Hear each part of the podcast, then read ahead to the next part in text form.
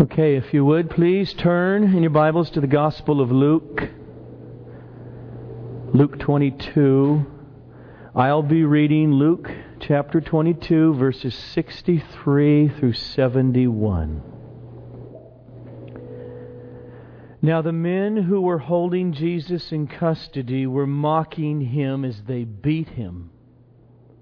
They also blindfolded him and kept asking him, Prophesy!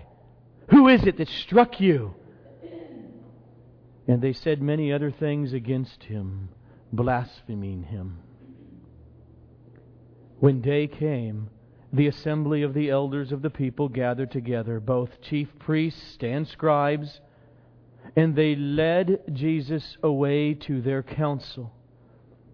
And they said, If you are the Christ, tell us.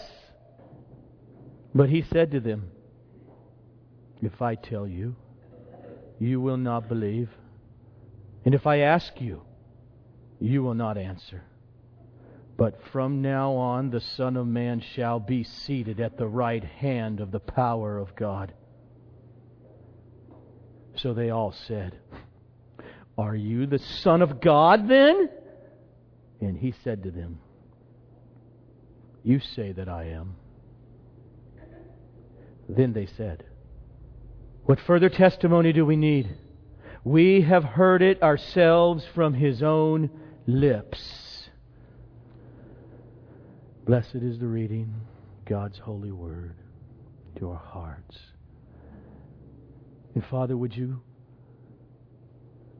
grace me to deal honestly with this text to draw out of it what is there and not to read into it something that is not. But more than anything, by your Spirit, in the hearing of these words in the next 50 minutes, would you work in us? Would you savingly and sanctifyingly work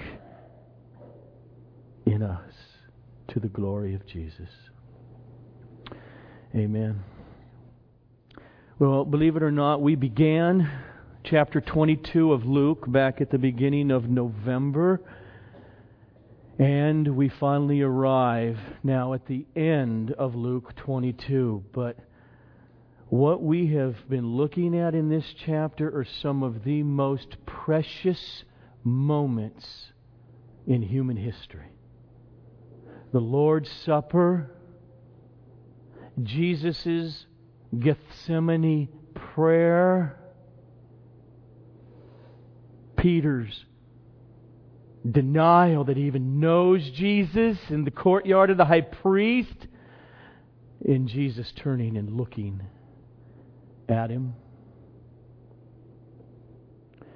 And now, this morning, the Eternal One, the Creator of the universe, the judge of all, actually allowed himself to be mocked and belittled and ridiculed and spit on and beaten and falsely judged by angry, self righteous sinners.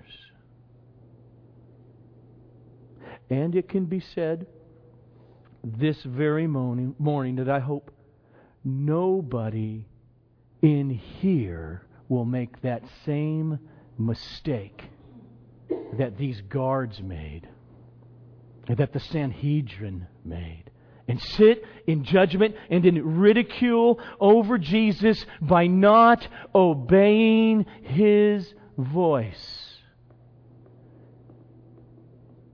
Called the Scripture but instead will daily make that confession. You are both Lord and Christ. And I hope, therefore, no one in here lives in unrepentant obedience to their fleshly desires. Because that would be to be standing in judgment over Jesus. impostor. He needs to be getting rid of along with his rules and his will and his truth that he spoke.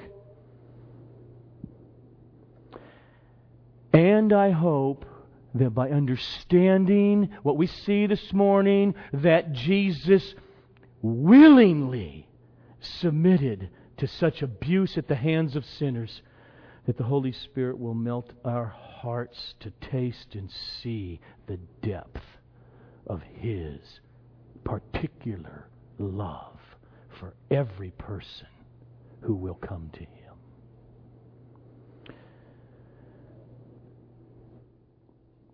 So, what I want to do first, I'm going to really warn you for a little bit here, really have a thinking cap on, because I really think it's important at this point to do a little historical backdrop so that we get the flow of just what is really happening here. And so, first is this issue high priests.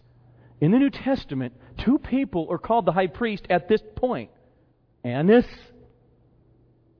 and his son in law, Caiaphas. So, what in the world is happening? Because we know only one person sits in that official office at one time.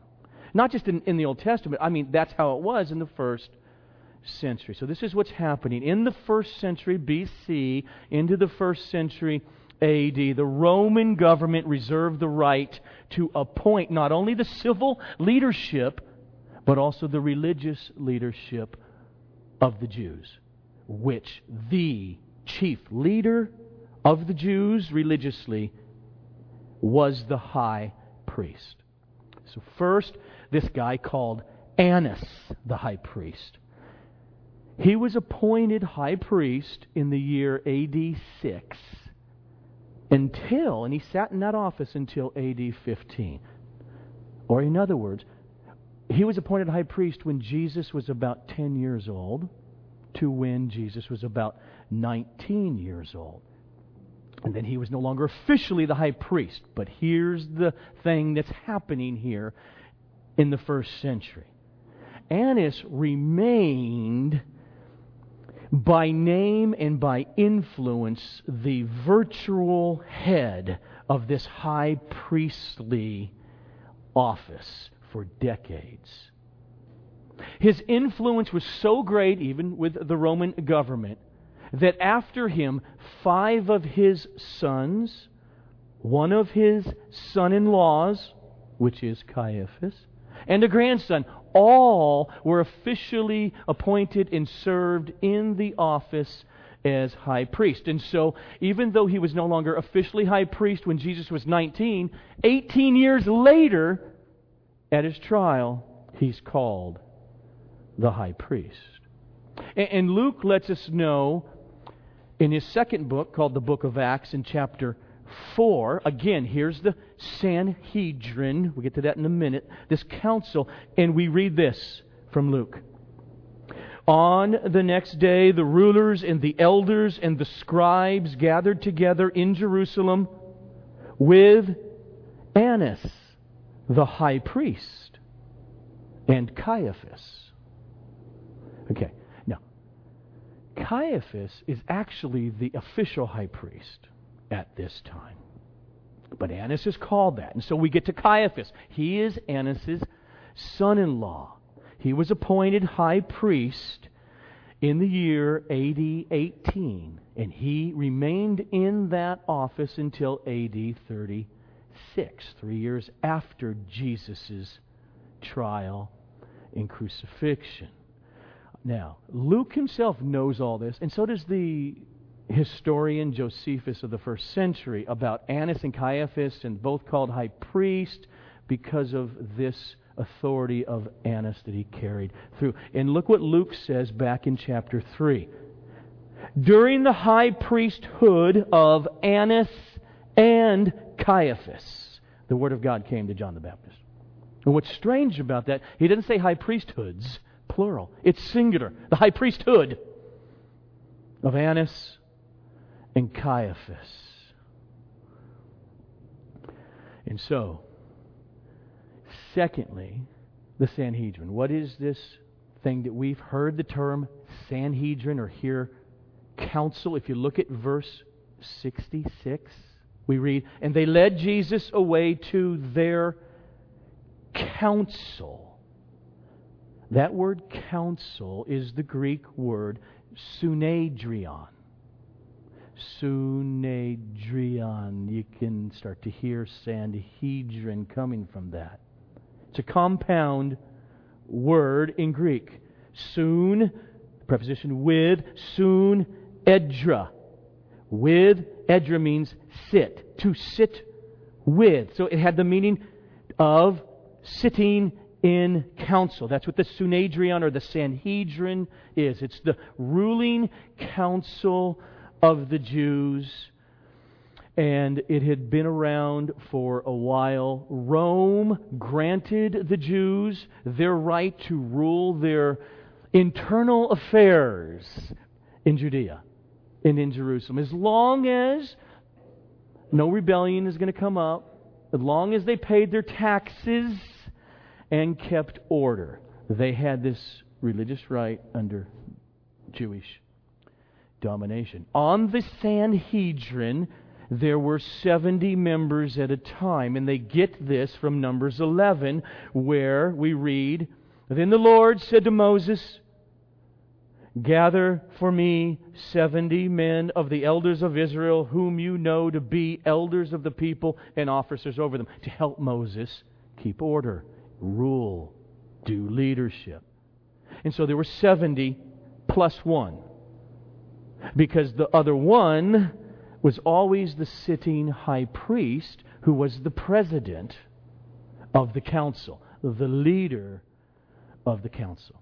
Now, who are these people? This council is made up of three different types of peoples. The first are the high priest, the one in office, other ones who have served, and priest of the high priestly family. And they are all politically slash religiously Sadducees. That's the first third. Then there are the nobility of the Jews, rich, aristocracy, families, who are all Sadducees, not priests, but they are civil leaders of the people. They're not Pharisees. Theologically, doctrinally, they are Sadducees, and they're normally referred to in the New Testament as the elders.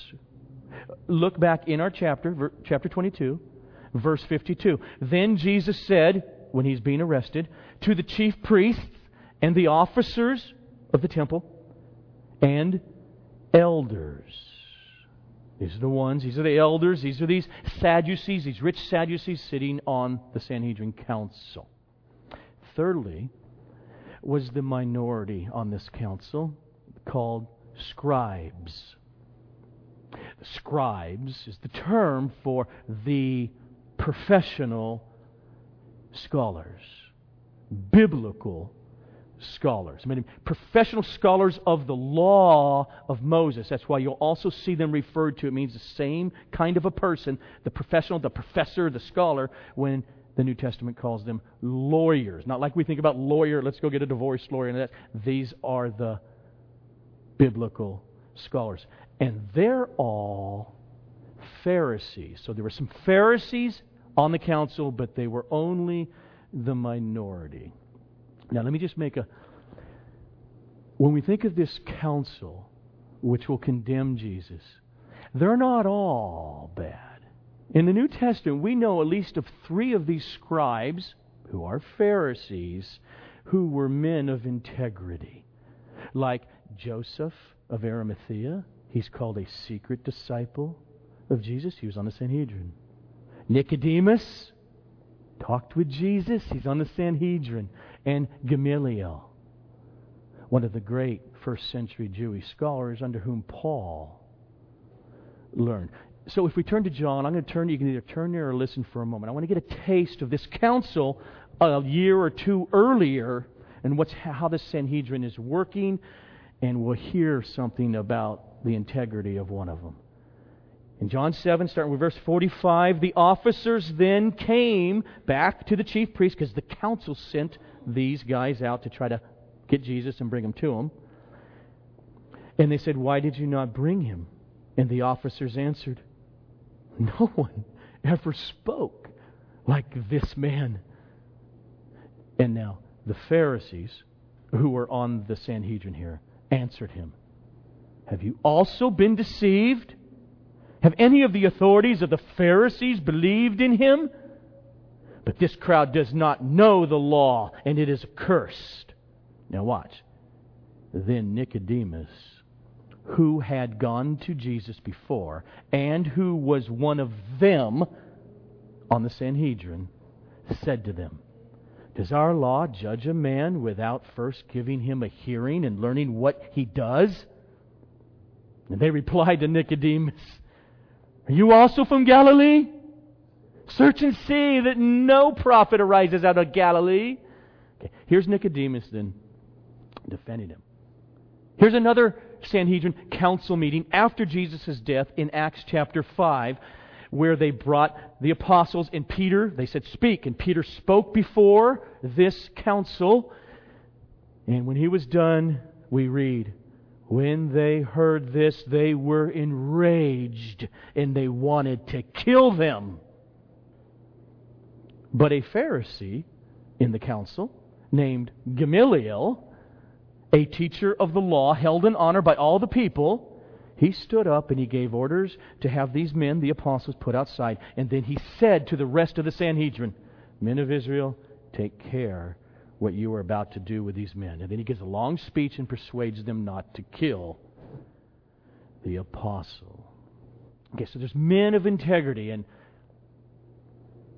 in Jesus' official condemnation by the religious court, we don't know. It's the Bible's silent whether Nicodemus or Gamaliel or Joseph of Arimathea were there. Maybe they didn't get word to them in time. Or maybe they were there and they just leave out if they made any statements. We don't know. Okay, now, as we come again to this crucial night, before we go to our text in Luke, what I want to do is give you a large outline of all the proceedings that I think is how it happened. In other words, taking all four Gospels Matthew, Mark, Luke, and John and what is going on this night. In short, it looks like this. They arrest Jesus on the Mount of Olives, they bring him into Jerusalem, and they bring him straight to Annas' house, the high priest Annas. And he has a hearing before Annas. Then they move him from Annas' house over to Caiaphas' house, the sitting high priest, and there's a more extensive grilling of Jesus there. Both of those are happening at night. Hours elapse until the sun rises the next morning, and there's another hearing, probably in the temple, from which they make the conclusion, and then they go over to Pilate early in the morning. And he is grilled before Pilate, sent to Herod, that's five, sent back to Pilate, that's six. Jesus and all had six grillings, hearings, or whatever you want to call these, trials or mock trials. That's what's happening. So let me just slow down and let you see the religious aspect this week before we get to Pilate and Herod next week. He goes first to Annas' house. How do we know? Because John tells us in John chapter 18. I'm going to read John 18, starting with verse 12. He writes, so the band of soldiers and their captain and the officers of the Jews arrested Jesus up on the Mount of Olives and they bound him. First, they led him to Annas, for he was the father in law of Caiaphas, who was high priest that year. He goes on. The high priest, this refers to Annas right here now. Annas, the high priest, then questioned Jesus about his disciples and his teaching. Jesus answered him, I've spoken openly to the world. I have always taught in the synagogues and in the temple where all the Jews come together. I have said nothing in secret. Why do you ask me? Ask those who have heard me what I said to them.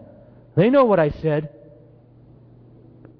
When he had said these things, one of the officers standing by struck Jesus with his hand, saying, Is that how you answer the high priest? And Jesus answered him, If what I said is wrong, bear witness about the wrong. But if what I said is right, why do you strike me? And then the last verse says this Annas then sent Jesus bound to Caiaphas, the high priest. This is all going on at night. So he has his first inquiry before Annas, and then he's moved to Caiaphas's house, the high priest. Probably what we saw last week with that hour and a half or so of Peter's three denials is happening during this time. We don't know if Caiaphas' house was down the street or a few blocks away, or whether it was on the same compound in a different wing. We're just not sure. So he goes to Caiaphas' house. Okay. Now, in Matthew and Mark's gospel, they totally leave out this meeting we just read about in Annas' house. Okay. They just jump straight to the meeting that night at the high priest Caiaphas' house. Matthew and Mark tell us more extensively what happened at Caiaphas' house in the night. Luke doesn't tell us about that at all. We're going to get there in a minute. So, first, what I'm going to do, I'm going to read Matthew's account of Jesus before Caiaphas and numbers of the council meetings in his house late at night, because Mark is almost identical to the way Matthew gives it. Matthew writes in chapter 26, starting with verse 57. And those who had seized Jesus arrested him, brought him to Caiaphas the high priest, where the scribes and the elders had gathered. The chief priest and the whole council were seeking false testimony against Jesus that they might put him to death. But they found none, though many false witnesses came forward. At last, two came forward and said, This man said, I am able to destroy the temple of God and to rebuild it in three days. And the high priest, Caiaphas, stood up and said, Have you no answer to make? What is this that these men testify against you? But Jesus remained silent. And the high priest said to him, I adjure you by the living God, tell us if you are the Christ, the Son of God. Jesus said to him, You have said so. But I tell you, from now on, you will see the Son of Man seated at the right hand of power and coming on the clouds of heaven. Then the high priest tore his robes and said, He has uttered blasphemy. What further witnesses do we need? You have now heard his blasphemy. What is your judgment? They answered, he deserves death. Then they spit in his face and struck him, and some slapped him, saying, Prophesy to us, you Christ. Who is it that struck you? Okay, if you're looking at Matthew, if you're there in the text, notice that's the last verse of chapter 26. Notice the next thing Matthew says, and Mark does the same thing. When morning came, Okay, this tells us what just happened. That was a night hearing. Whether it's midnight, whether it's 1 a.m., it was in the night. Then they say, when morning came, here's another council. All the chief priests and elders of the people took counsel against Jesus to put him to death. Okay, so do you see it? He's first taken to Annas' house late at night. Then to Caiaphas' house, where they do this grilling, they make this preliminary judgment, and then, I don't know, four, five, six hours later, at sunrise, when the morning came, all the chief priests and the elders of the people took counsel against Jesus to put him to death. That's the third council, and that's all Matthew and Mark tell us about it. It happened, and then they took him on to Pilate. But it is at that council that Mark tells us, I mean, excuse me, that Luke tells us about in our account. So evidently, we do know this from the Jewish law of the first century. It was illegal to try a person at night. They got what they wanted. They, they want to figure out how can we trap Jesus? How can we get him to admit he's Christ? We know what we want to do. They figure that out at night. In the morning, they go to the temple and they do it officially and then take him to Pilate. And that's what Luke summarizes. Look at verse 66 of our text, chapter 22 of Luke. So Luke says, When day came. Okay, this is the next day, not the night meeting, but like Matthew and Mark. When the morning came, Luke says, When day came, the assembly of the elders of the people gathered together, both chief priests and scribes, and they led him away to their council. But first, we got to deal with those other verses in our text. Evidently, earlier on, late at night, during the meeting with Annas and the transition to Caiaphas, Peter's denial, probably when Caiaphas' meeting's over and now they're going to go to bed and wait. The guards are in charge of the custody of Jesus. And as we human beings know, it is amazing what we sinners can do when there's a mob rule as opposed to something we would never do for alone. These guards are probably getting bored at night, and the cruelty in which they toyed with Jesus shows up. Verse 63. Now the men who were holding Jesus in custody were mocking him as they beat him. They also blindfolded him and kept asking him, Prophesy, who is it that struck you? And they said many other things against him, blaspheming. They mocked him. They somehow were mimicking him. He's Galilean. Maybe his accent, like we might do to that glorious accent in the South. Y'all. However they talked, they knew some of Jesus' sayings, and they're toying with him. And the other gospel writers tell us they spit in his face, these guards. Who, hey, let's see who can hawk the biggest loogie. And 10 feet, you got to be 10 feet away and see if you can hit Jesus' mouth. Hey, didn't he, he? He claims to be a prophet, right? Let, us play blind man's bluff with him with a little twist. Okay, ready? Give me that scarf put it around his eyes, twist him around. Okay. Bam! Prophesy, Jesus. You're a prophet. Who hit you? Next guy's turn. Bam! Prophesy!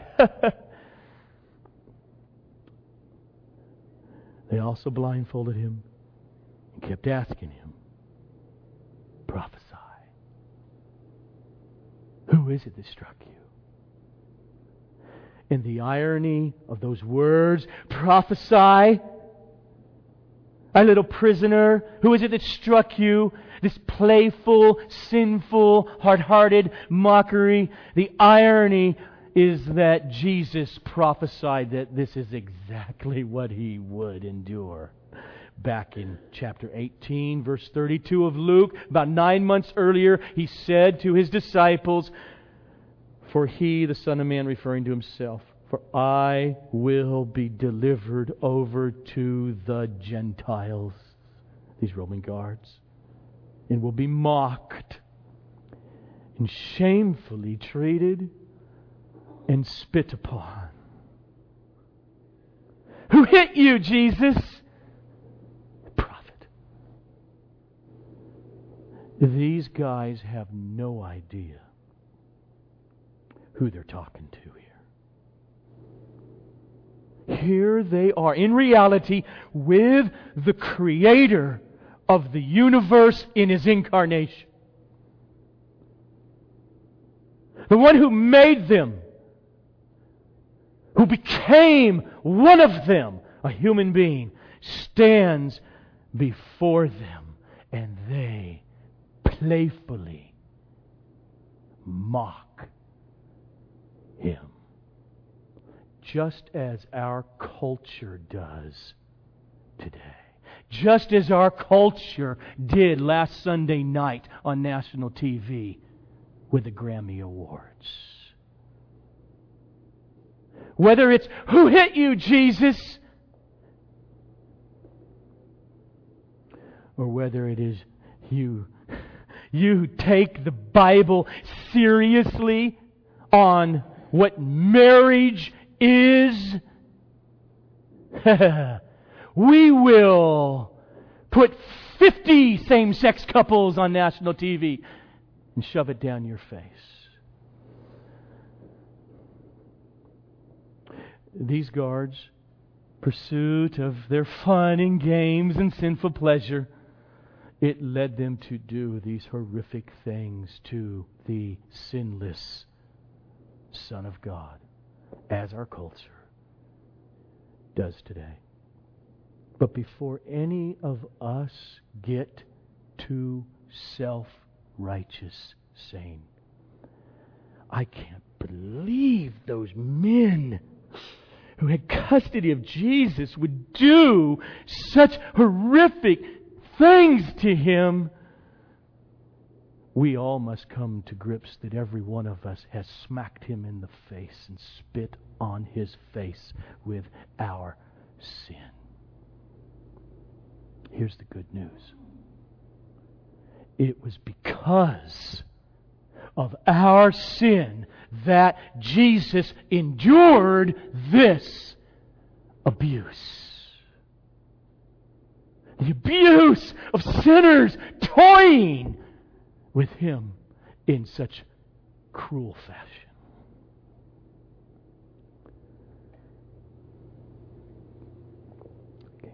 That was in the night Hours later is going to come now the council meeting that Luke gives us.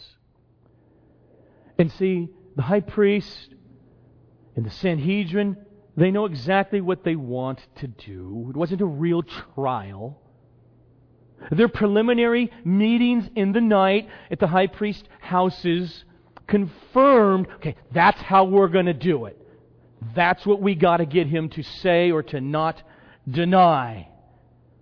And so they meet early in the morning at sunrise over at the temple to get this done so they can have him killed that day before Sabbath falls later that evening.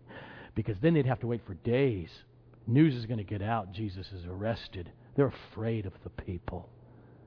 And so we read there in verse 66 and 67 When day came, the assembly of the elders of the people gathered together, both chief priests and scribes, and they led him away to their council. And they said, If you are the Christ, tell us. Now, their question was not sincere.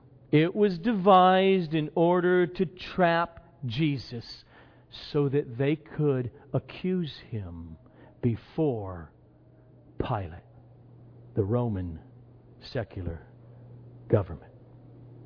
You see, if Jesus claims to be the Jewish Messiah, that, that means claiming I'm the one foretold to be the son of King David, in other words, it means I'm a king.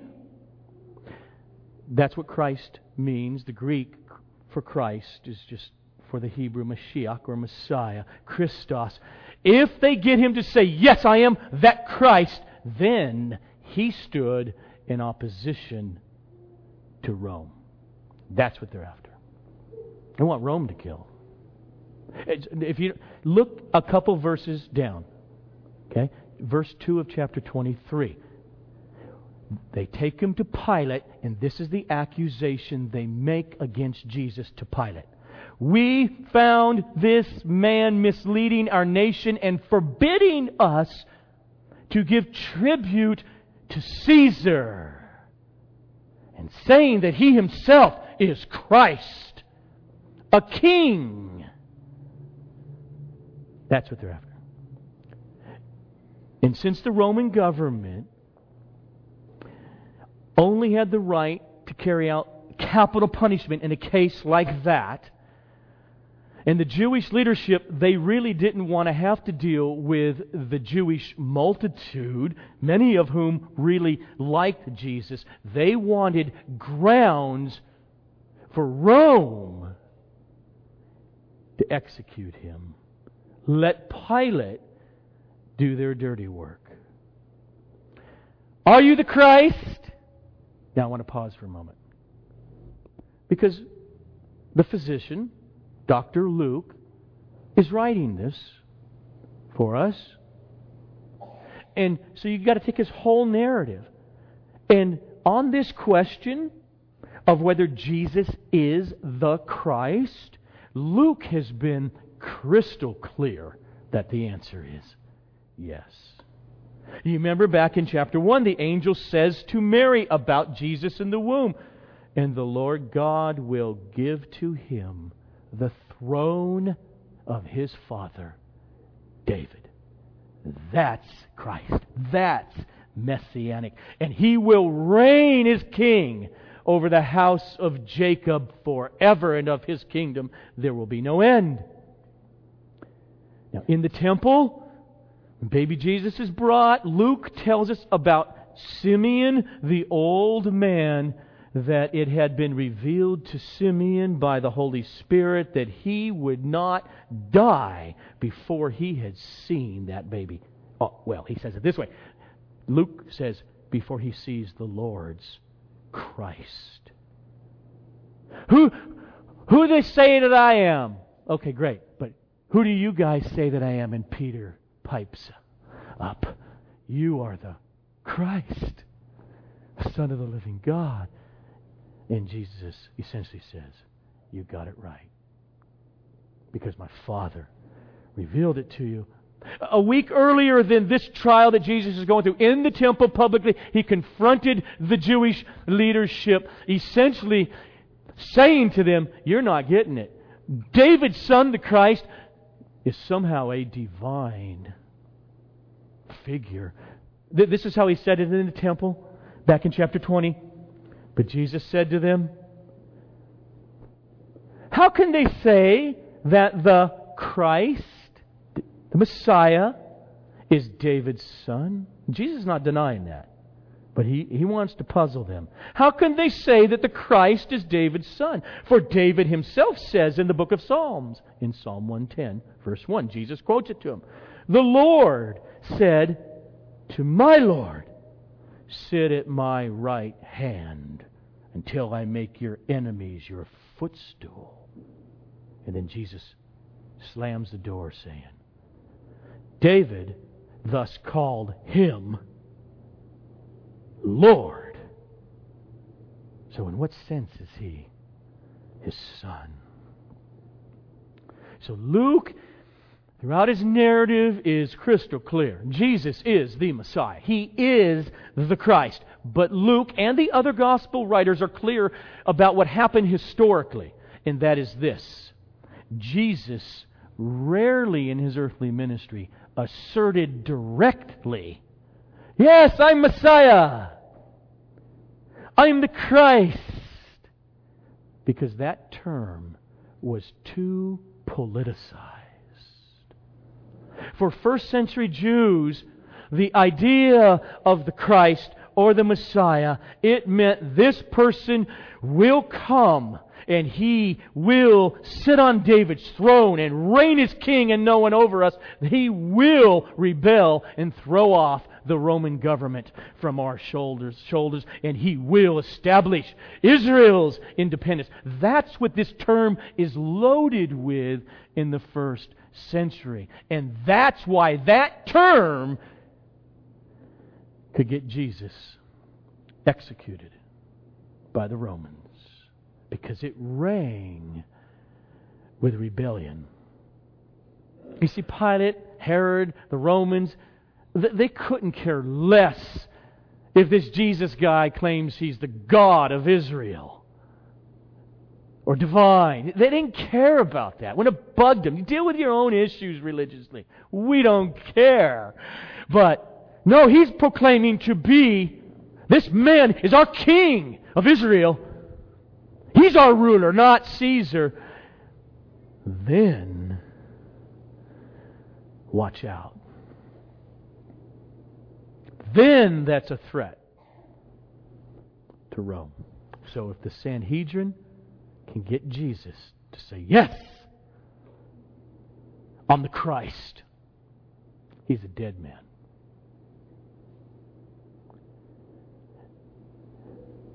And Jesus was laying down his life as a ransom for many. Jesus standing before them knows he is a dead man. But he had another kind of an assertion that he wanted to make about himself to them. And so he gave them a non answer. If you are the Christ, tell us. But he said to them, If I tell you, you will not believe. And if I ask you, you will not answer. See, he saw how useless it was. He knows they've already rejected him. He knows it's, it's political it's manipulative, it's conniving, and he will not deal with such in a straightforward way with hearts like that. So instead of saying, Yes, that's right, I'm the Christ, did you believe me? He didn't do that. He doesn't throw his pearls before swine.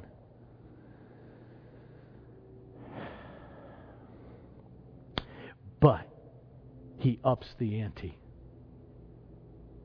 Read on, verse 69. But from now on, the Son of Man shall be seated at the right hand of the power of God. Now, as we have seen in Luke's Gospel, that term, Son of Man, was Jesus' preferred term for himself. It, son, when he speaks in the third person, Son of Man, throughout the Gospels, it's like speaking in the first person, I. When he says, I will, I will, it's the same as saying, the Son of Man will. Why is he doing that? Because unlike the term Messiah or Christ, where it was filled with theology by first century Jews and what it may mean, we just saw that. Unlike it, they had no theology built around this sort of obscure term in the Old Testament called Son of Man, particularly coming out of Daniel chapter 7, which reads And behold, with the clouds of heaven, there came one like a Son of Man. And he came to the Ancient of Days and was presented before him. And to him, the Son of Man, was given dominion and glory and the kingdom, so that all peoples and nations and languages should serve him. His dominion is an everlasting dominion which shall not pass away, and his kingdom one that shall not be destroyed. That's the Messiah. But he took that term, Son of Man, saying, That's me. So before the Sanhedrin, Jesus' declaration, but from now on the Son of Man shall be seated at the right hand of the power of God. It was his clearly proclaiming about himself a prophetic word that he will be heavenly exalted as Messiah at the right hand of God. And that's why also where David gives us this language, Jesus is saying what David was referring to in Psalm 110 was me. The Lord said to my Lord, Sit at my right hand until I make your enemies your footstool. And those members of the Sanhedrin who were biblically literate in any way, they heard loud and clear what Jesus was saying. See verse 70? And so to that they all said, Are you therefore the Son of God? They heard it. Now, before we go to Jesus, answer for a minute. Luke has made that clear. The answer to it is yes, he is. Back in Luke 1, verse 32, the angel says about Jesus, He will be great and will be called the Son of the Most High. In chapter 3, verse 22, at his baptism, the voice of the Father comes out of heaven and says, This is my beloved Son. In his temptation in the wilderness, what does Satan use? He uses the truth. If you are the Son of God, which, of course, by definition, he is, in his transfiguration, again the voice comes out of heaven This is my beloved Son. And John opens his gospel. In the beginning was the Word, and the Word was with God, and the Word was God. And that Word became human and dwelt among us. And we have seen his glory. Glory as the only Son from the Father. And so in the next few hours after this trial, John 3:16 will ring loud and clear. For God so loved the world that he gave his only Son, so that whoever would believe in him will not perish in their sin, but they will have eternal life. He is God, the Son. So, as the Father is now in the process of finally at the end, from incarnation now to the trial, to the mocking, he is giving his Son, eternal Son, without beginning, in true humanity for the sins of all who will believe in him.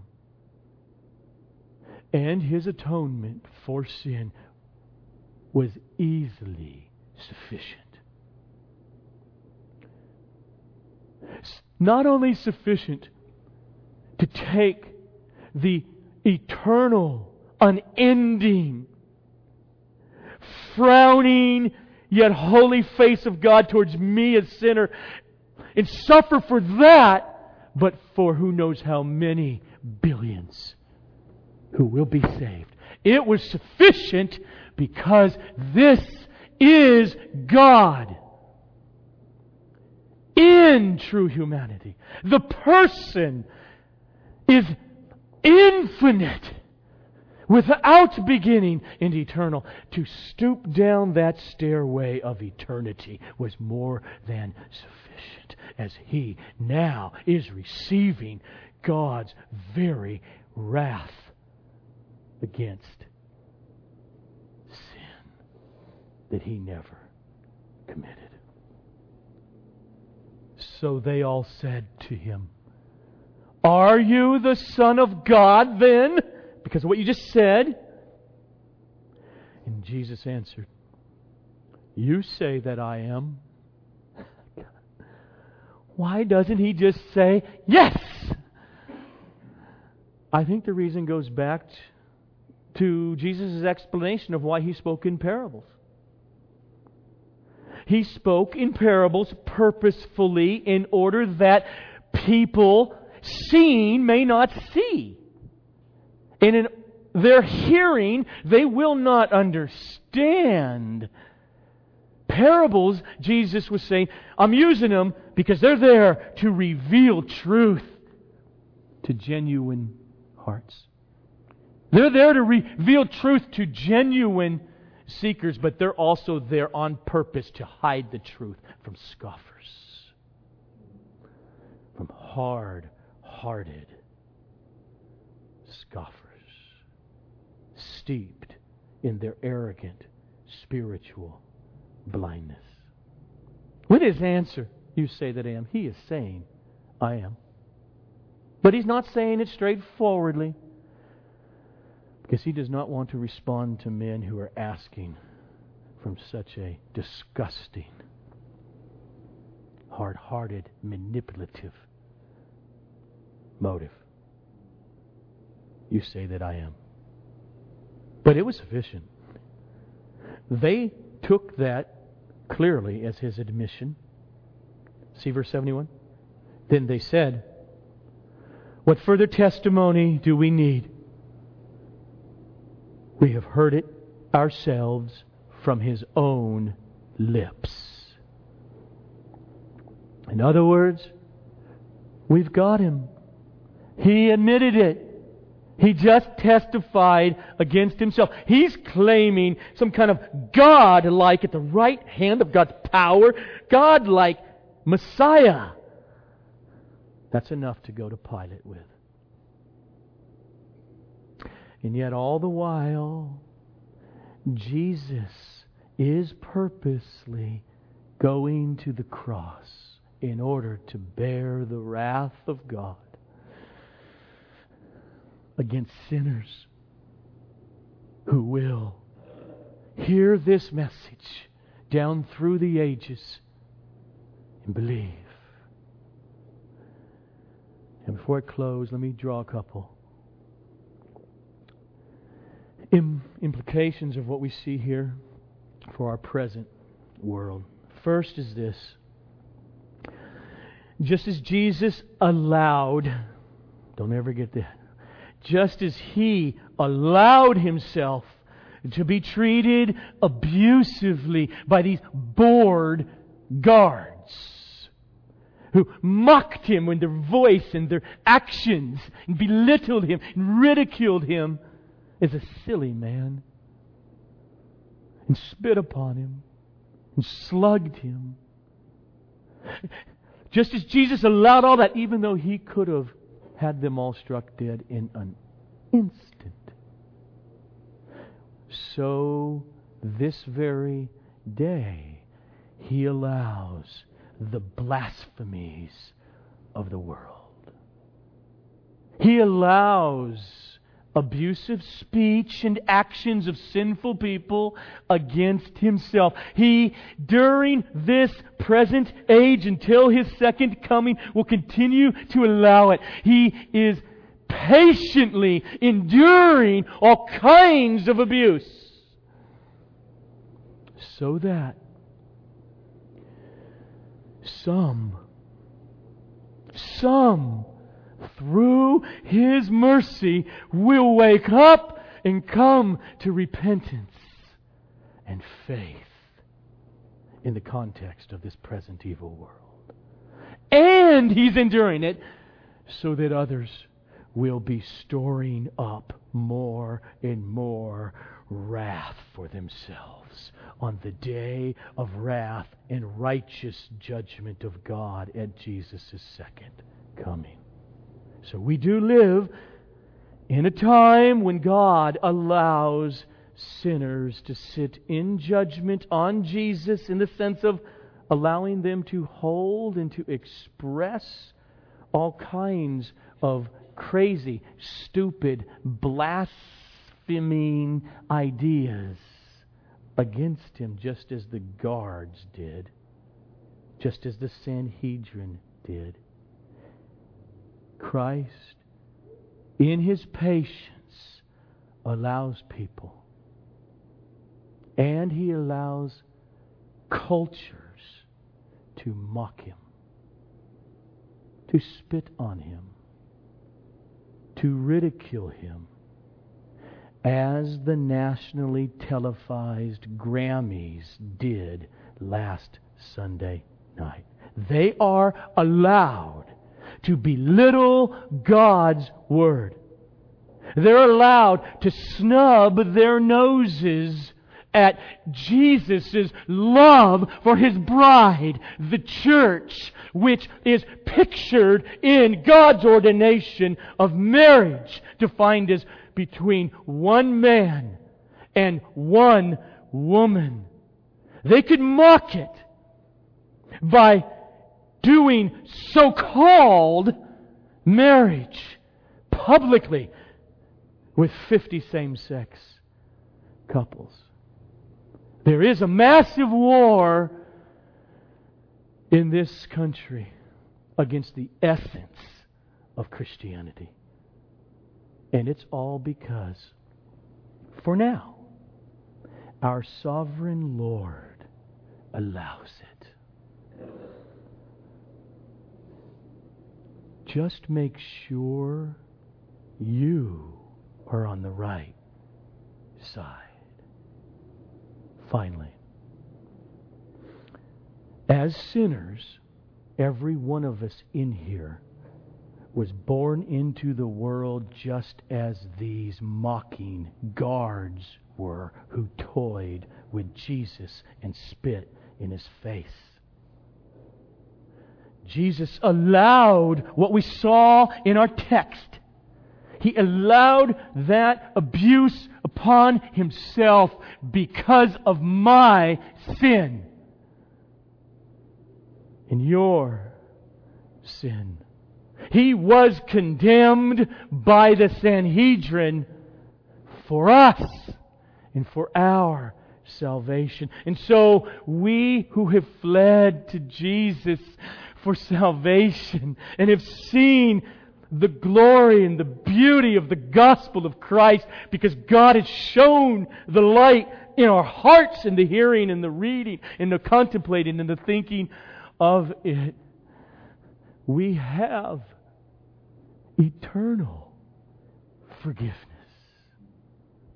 We have an assurance of the treasures laid up in heaven. We have the assurance of the physical resurrection of our human bodies, just like Jesus had 2,000 years ago. It's coming because we who have fled to Him are those who by new birth battle our sinful inclinations.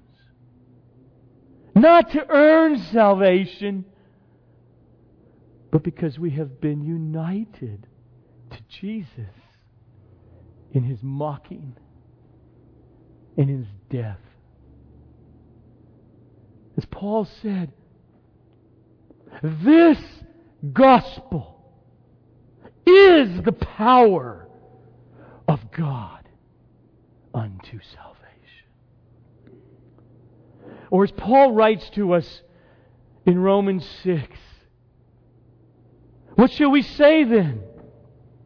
Are we who are Christians to continue in sin so that grace may abound? Answer No, by no means. How can we who died to sin still live in it? Do you not know that all of us who have been baptized into Christ Jesus were baptized into His condemnation before the Sanhedrin, his death. We were buried, therefore, with him by baptism into death, in order that, just as Christ was raised from the dead by the glory of the Father, we too might walk, means live, in newness of life. And so, Jesus' suffering in this text, it is central to every Christian's life. Finally, three years into Luke, the suffering, the pain, the spittle, the slugging, and even the blood in the mouth and the nose has begun to flow.